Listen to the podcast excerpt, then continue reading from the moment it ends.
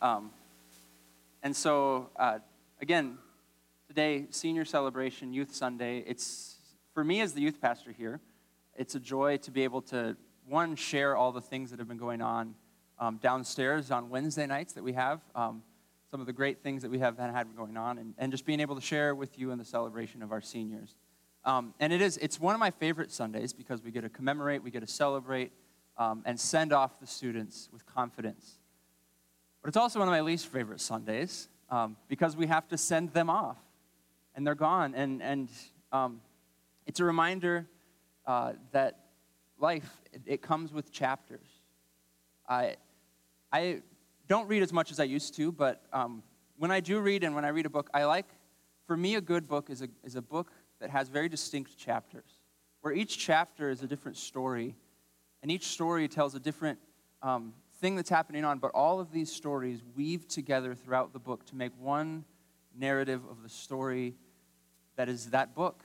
And in the case of our lives, the same I think is true. There comes times of chapters where we close one chapter and we open the next. And it's hard and it's emotional, but it's exciting because we get to see what's next. And God, in his wisdom and in his power, he weaves these chapters together into the story of our life, into the story of, of us becoming who he has designed us to be. And so that, that's kind of why I, I like and dislike this Sunday. Just like when you come to the end of a story, you like it and you dislike it all at the same time because it's over, but you're so glad that you were there for the journey. Um, and that's definitely true here this morning. And um, I want to point out that, that the journey of our lives, the, the lifetime, like, like the skit was saying earlier, people come and go in our lives a lot. Um, I've been here at Valley for three years. And in those three years, I've gotten to know these, these graduates this morning. I've gotten to see just a, a small portion of their story and their history here at Valley. Um, and that's been an exciting opportunity for me. But, but some of you, you go way back past those three years, past four or five years. Um, and so, actually, I have a picture that I wanted to show this morning, brought to you um, by Linnell Plath. She, she dug this out and um, got this picture. So, this picture, um, I think, is from about 10 years ago. I, I, someone could correct me, but I think this is probably from the second grade Sunday, maybe? Or, or is that sooner? I don't know. Linnell, is that right? Second, something like that. It's from a long time ago. They look a little different today. Um, all three of our graduates that were up here this morning are actually here. Rania, Josiah, and Gavin are all in this picture. So sorry, graduates, I have to take one more opportunity to embarrass you a little bit. So um, I don't get that many opportunities. But this is kind of a, it's a fun picture. And also I have a video. I won't show it this morning because it's too long, but I can share it with you if you want, of Christmas 2005, um, where several of our graduating seniors were in that, in that video. Again, thanks, Linnell, for digging that out. Um, but when I look at this picture, one, I think it's just a fun memory. But, but also, this shows me a long history that the students that were here this morning, that they have here at Valley. Um, let's see, if this was 10 years ago, I was in middle school at the time. Um, I wasn't going to be the one handing out the Bibles. I, I, I, say that partially to make me remind myself that I'm still pretty young, um, but also to just illustrate the point that, that in the course of someone's life, you need multiple influences, multiple people who are dedicated to pouring into the lives of, of our students in order for them, um, as, as a church, in order for us as a church to come alongside the families and encourage them as they grow. Um, and so this was a long time ago. This is before I even knew where Chaska, Minnesota was. I, I probably barely knew much about Minnesota at all. I think I was down in Iowa at the time, probably. So I was not a big fan of Minnesota at the time. Um, but uh, pictures like these are reminders of, of a life that is full of chapters and a life that where relationships they come and go. Um, and you can take the picture down, and it might be too distracting if we leave it up there too long.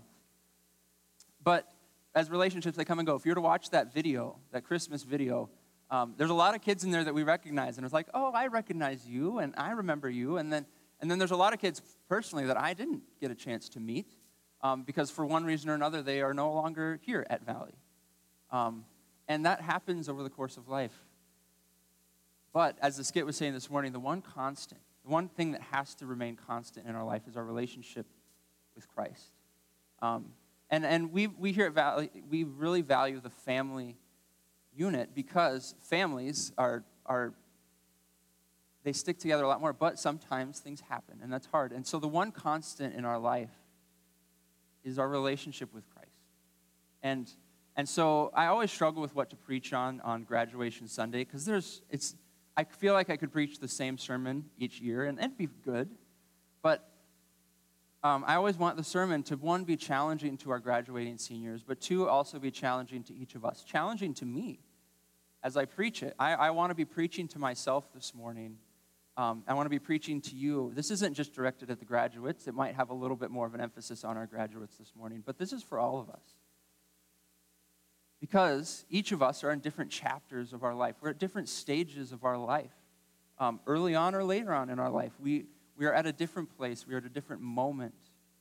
We're at a different place in our relationship with God. Maybe we're new to our faith, or maybe we have had a life well lived, dedicated to following Christ, following his call on our life.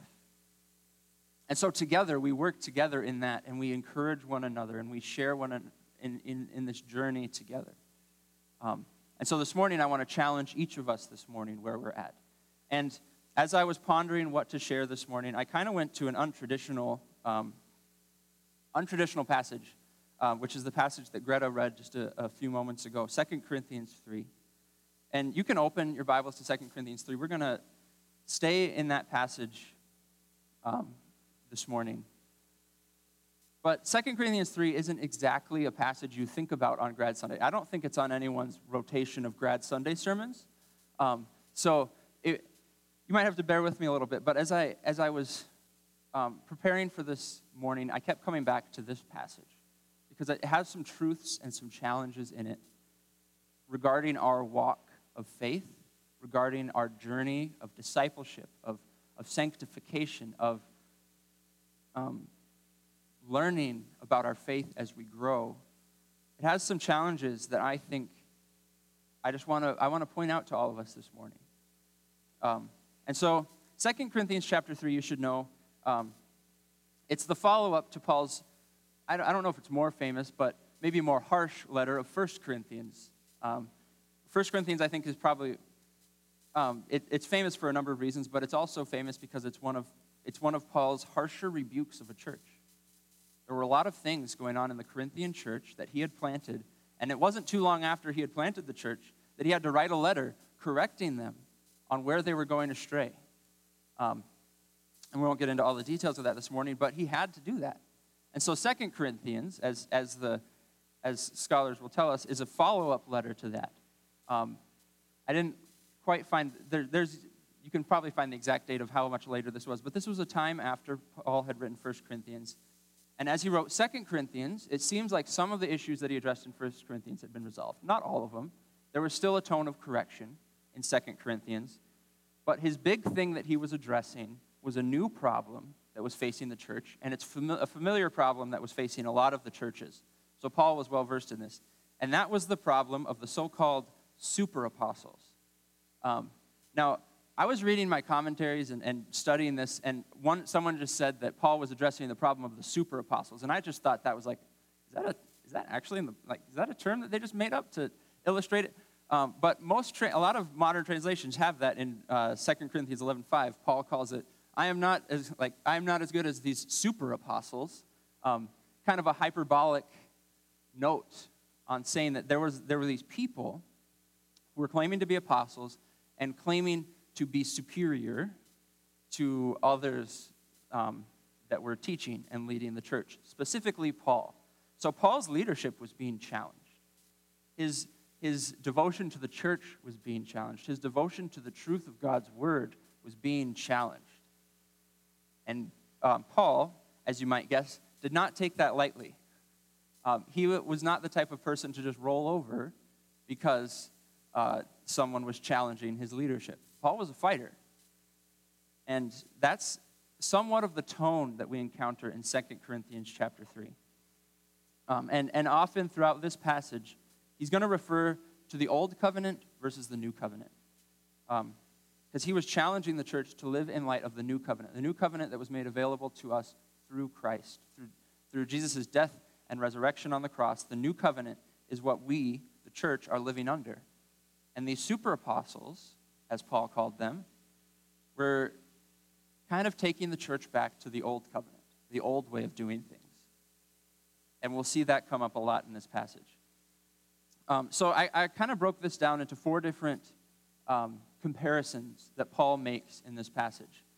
Uh, and so the first comparison he makes comes in the first three verses of the passage, um, in verses 1 to 3. And in those passages, um, I won't read all of 1 Corinthians or 2 Corinthians 3 this morning, but um, I'll just read some portions of it. And so he starts out this section by saying, Are we beginning to commend ourselves again? Or do we need, as some do, those super apostles, letters of recommendation to you or from you? You yourselves are our letter of recommendation, um, written on hearts to be known and read by all. So Paul's leadership was being challenged, his authority his reputation was being challenged. And Paul kind of, um, I kind of read it sarcastically. I don't know if that's exactly what he meant. Do I need to write another letter of recommendation to you? Do I need to remind you of everything that has been done? No. I don't need to write you another letter of recommendation that these, these super apostles want. You, the church, are my testimony to what has been happening. The church existing, the, the, the testimonies of changed lives was proof enough. That doesn't just happen by accident, that happens by faithfulness, and that happens by someone surrendering to the call of Christ in their life and doing what He's called them to do. And so, his proof, he wasn't going to write them a, a, letter of recommendation from God, I guess, is maybe what they were asking for.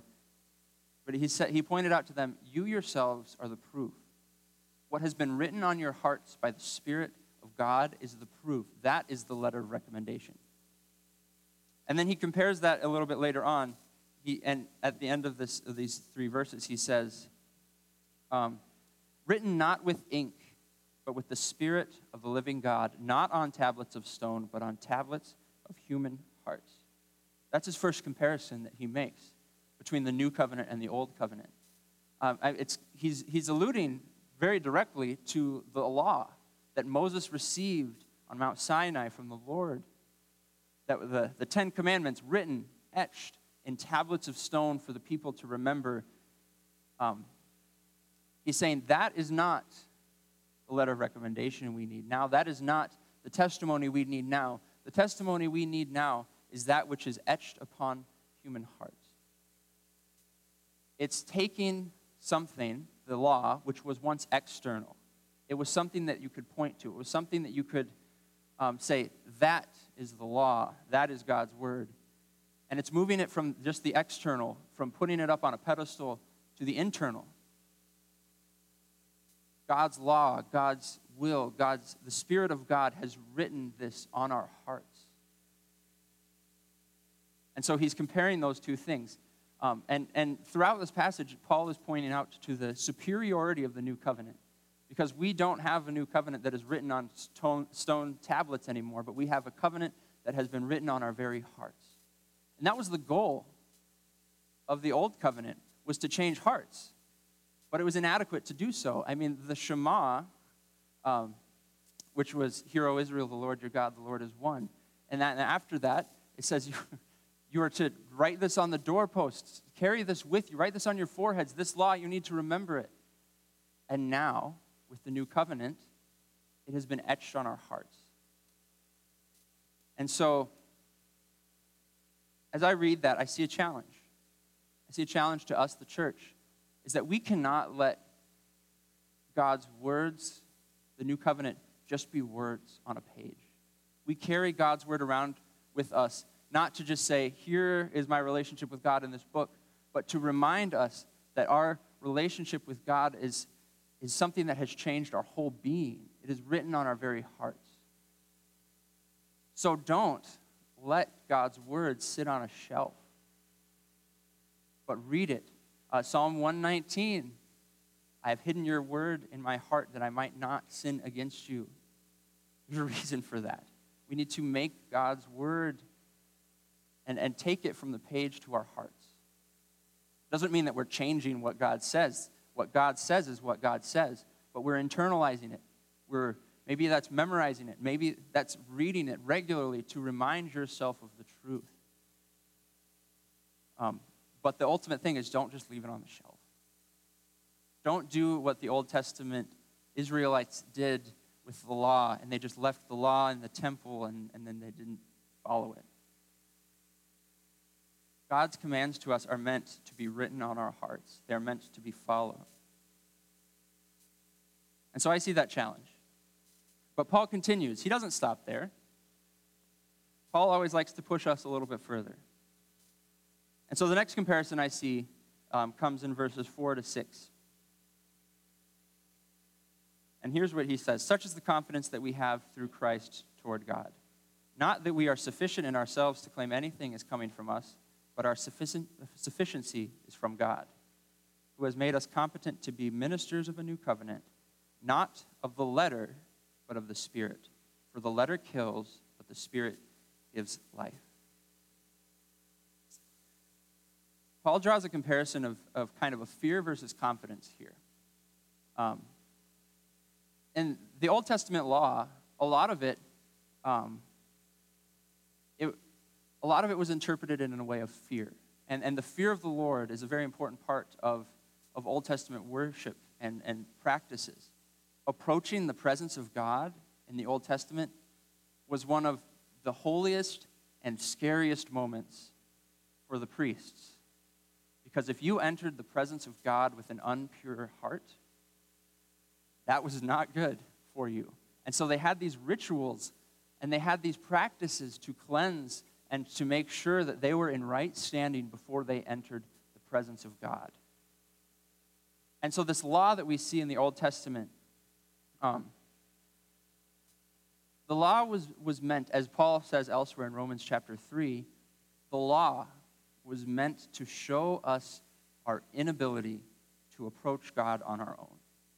The law was meant to show us our trespasses, to show us how inadequate we are.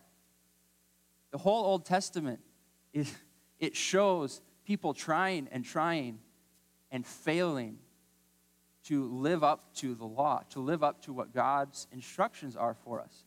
And that's not to discourage us, but that's to show us how deep and, and how heavily our, our world and our lives is affected by sin. It's so much so that we cannot approach God with confidence, but we have to approach Him with fear because we're inadequate. That's what the Old Testament law shows us. But Paul here says that we have confidence through Christ towards God. We can approach the throne with confidence because through the sacrifice of Christ, all of that, that fear and that anxiety of, of approaching God is wiped away, and it is replaced with a confidence and a knowledge that we can boldly approach the throne of God. Because we have the Spirit of God within us, who is sanctifying and purifying us. So we can, yes, thank you. Like, that is that is the good news that he has here. And so the law, it brought death it was, he calls it the letters, the, the ministry or the letters of death. But in the new covenant, through Jesus, we have life. Jesus came and he fulfilled that. He fulfilled that un, unattainable um, standard that we were trying and trying to reach. Jesus came, he filled that for us on our behalf. And so now, We are ministers of the new covenant. We are ministers of, the, of, the of, of life and grace. That is what we live under. And so, a challenge that I see in there, and I think it's a, it's a subtle challenge, and it's a subtle problem that pervades churches everywhere, is that of legalism. Um, legalism is one of the easiest traps to fall into as a Christian because God gives us commandments, He gives us instructions, He gives us directions for our life. sometimes, though, we use those instructions and those commandments and we add to them, maybe. We add to them to try to protect them, but we add to them and we create this standard that is unattainable. That's what happened with the law. Um, the amount of, of laws and, and traditions that were added to just the Old Testament, um, just the Torah itself, like the, the, the, volumes of books that have been written throughout history about of adding to these laws. Um, I, I, remember a couple years ago, Mike did, had an illustration where he brought book after book after book up on stage. Anybody remember that? And illustrating just how much has been added to the law. That is legalism. That is um, lording over someone's life as a human and telling them, you must do all of these things to be saved. But we live in the ministry of life, the new covenant, of grace. Um, and so we need to remember that. We must remember how fallen we are, and we must remember that we are a work in progress. Uh, we are all works in progress. We are all at different stages of, of being made new. And if we expect everyone else to be at the same level as us, that's, I think that's when legalism starts to creep in. Um, and I think that's just that's a challenge for all of us. Whatever stage of life you're in is, is to show grace and to challenge people to continue to grow. It's a challenge for us. But again, Paul doesn't stop there. The passage continues, verses 7 to 11. We get another comparison, um, and that is the comparison of the fading glory of the old covenant versus the unending, unfading glory of the new covenant. Um, and for this, this requires a little bit of explanation. But, but, Mo, or, but Paul here illustrates that the law of Moses, um, it, was a, it was full of glory. Like, it is God's word. So it's, it, we're not diminishing what God said in, in the old covenant, what God's law was. I, I never want that to be the case. Jesus came to fulfill the law, not to abolish it. Um, and so Paul acknowledges that the old law, it was glorious in Exodus 34, if you go back and you read that passage, you kind of get an uh, example of just how glorious the law in the presence of God was. Where Moses, he was up on the mountain with the Lord receiving the law. And when he came down and, and relayed the law to the people, his face was glowing. Like, literally, I, I don't know exactly what, how to picture that. I always kind of picture this weird radiation glowing happening on Moses' face. That's probably not what the case was. But but Moses' face, it was, it sh- his face was shining such that it struck fear into the hearts of the people of Israel. And so while he was giving the law, he, they, they, like, they kind of were avoiding looking at him because it was so glorious that they couldn't even gaze upon it. And that wasn't, that was just a shadow of a shadow of God's glory that they saw there. I mean, Moses himself, like, when to, to gaze upon the glory of the Lord, God hid him in the, in the rocks and said, When I tell you, you can look and you can gaze at my back. And he just barely saw the back of the Lord, and that was, that was almost too much. And then the people seeing Moses' reflection of that glory, that was almost too much for them.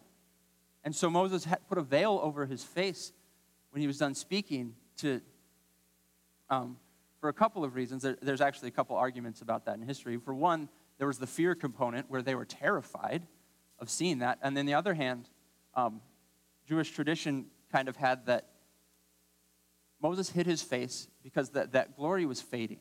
It wasn't a permanent glory. And so Moses hid his face to hide the fact that the glory of the Lord was fading. Because he didn't want the people of Israel to have to see the glory of the Lord leaving. Um, I, I don't know if that's necessarily the best reading of it, but it's an interesting thought about that. And whatever the case is, is that that glory, no matter, like, it was amazing. But in this passage, Paul says, that glory faded. That glory was inadequate. That glory was not the full, unfading glory of the Lord. So, how much more glorious and amazing is the glory of the new covenant that has been established and will last forever. How much more glorious will that be for us? It is a glory that will never fade, it is a glory that will be permanent. That is our hope for the future. The, the glory of the Lord will not fade in this new covenant. So we don't have that fear that that, that glory will fade, that that glory will, will leave us, but we have the confidence and the hope that that glory, once, once Christ in, comes and establishes his kingdom, that glory will be made fully complete, and we will be able to enjoy that forever. That is an amazing hope for the future. And so, I think he says this because the super apostles were calling people to go back to the old way. They're saying, Remember how glorious the old way was? Remember that glory that existed back then? Remember the laws and how that brought, that brought the glory to us? They were, they, were, they were living in the past. They were living in the way that things used to be done, and they were neglecting to see that that old glory was nothing compared to the coming glory. So they were dwelling in the past and neglecting to see that amazing glory that was coming. And I think that's a challenge that we all face in our lives, just in general. We, it's much easier to live in the past and remember the good old days than to look forward to the future and what God has in store for us. Um, and so, for graduates, this is kind of more a specific challenge for graduates. As you go out into your life, I don't forget your time here. Don't forget your time in high school and school and, and all of the things that God has done. But don't just live in these days. Move on to what God has next because God has a plan and a purpose for our lives. And we have a hope that that will, and we know and a confidence that that will be good and that will be where we want to be. And that's, a, that's just a challenge for all of us, is to not get hung up on the past, but to move forward with confidence into the future, into that hope that we have. And so I really, I really enjoy that, that challenge. But Paul ends with one, one final comparison for us in verses 12 to 18.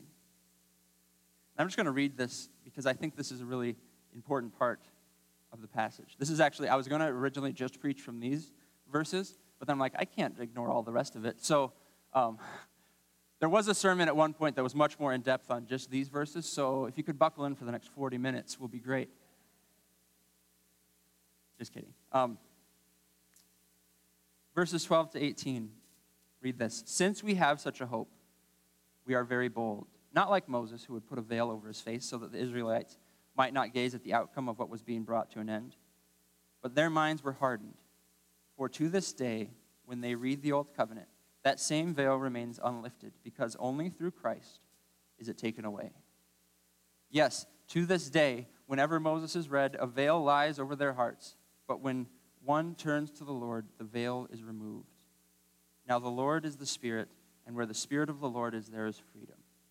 And we all, with unveiled face, beholding the glory of the Lord, are being transformed into the same image from one degree of glory to another.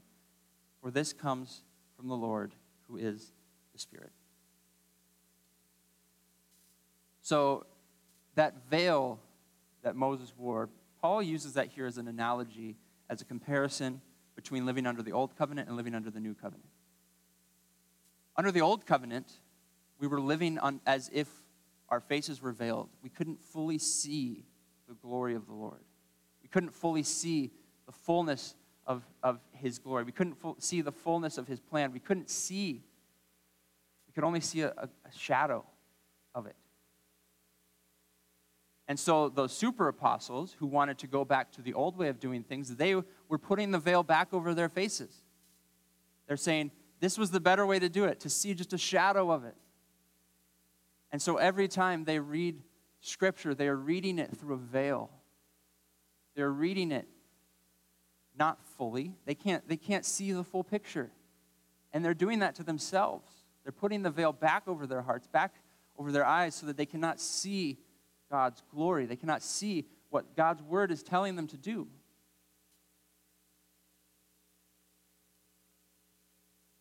And so Paul is challenging them. He's saying, don't do that. Don't put the veil back over your faces. And this is why he says it in verses 16 to 18. This is so good, I want to read it again. But when one turns to the Lord, the veil is removed. Now the Lord is the Spirit, and where the Spirit of the Lord is, there is freedom. And we all, with unveiled face, beholding the glory of the Lord, are being transformed into the same image from one degree of glory to another, for this comes from the Lord who is the Spirit. We don't have to live with our faces veiled anymore. Through the Spirit that, that dwells within us, we can with confidence look fully into the glory of the Lord. We can see what He's doing. And so, living with a veiled face, living, living with that, the, the blinders on, if you will, that, that's not what we have to do anymore. We can see fully. And, and when Jesus comes again, we're, we're going to see even more. We can do that with confidence. That glory is available to us. Because where the Spirit of the Lord is, there's freedom. And, and so now, with unveiled faces, we can boldly approach the Lord.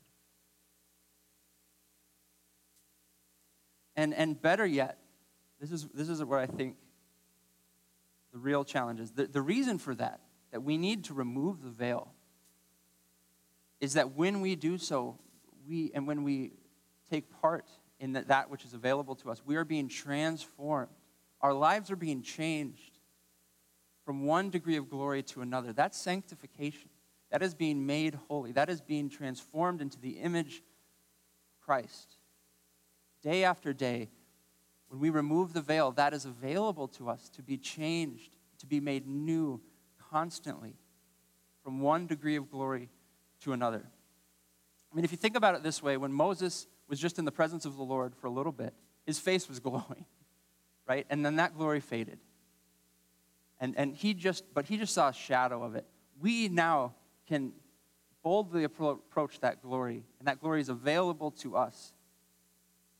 So, how much more so when we remove that veil will we be transformed and our lives changed and then be a reflection of the glory of the Lord for others around us to see? That's Paul's challenge to us. That's his challenge to the Corinthian church. Don't live as though the old covenant is, is still what reigns.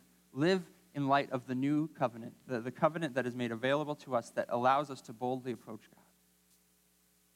Because we will be transformed daily, continually, more and more into the image and glory of the Lord. Um, and that, that that is what our lives should be about. We know that we're not perfect. We know that sometimes we choose to maybe live with the veil over our eyes. We know that sometimes uh, we choose to live under the, the power and temptation of sin. And, and we, we know that although we have, have been justified and we're being sanctified, we're not yet perfect. We won't be until Christ comes again. But that's why daily, daily we need to remove the veil from our hearts. And we need to be transformed by God's word, by, by our relationship with Him, by seeing what He has for us. And, and, and daily we will take steps closer, degrees closer to living in the fullness of that, of that image of Christ. Um, so I think that's a challenge for all of us, no matter where you're at this morning we have this confidence that we are being made new constantly. Um, so if we make mistakes, that's okay. You know, it, like I, I want you to know that it's okay to make mistakes. We're still not we're not perfect. But but just daily surrender yourself to the to the glory and the power of the Lord. That's my challenge for you. And and and so on this graduation Sunday, I hope you graduates specifically were able to take some challenges from God's Word um, and continue to read this, take it into your heart. And for everyone else this morning, I hope you're able to just be challenged as well in your walk with the Lord. Um, this journey of, of discipleship, of, of being made like Christ, of sanctification, is a long journey, has its ups and downs, its hills and valleys. But through it all, we have confidence that we have that relationship with the Lord to lean on and rely on to help us in all of it. That's my hope this morning. Um, let's pray.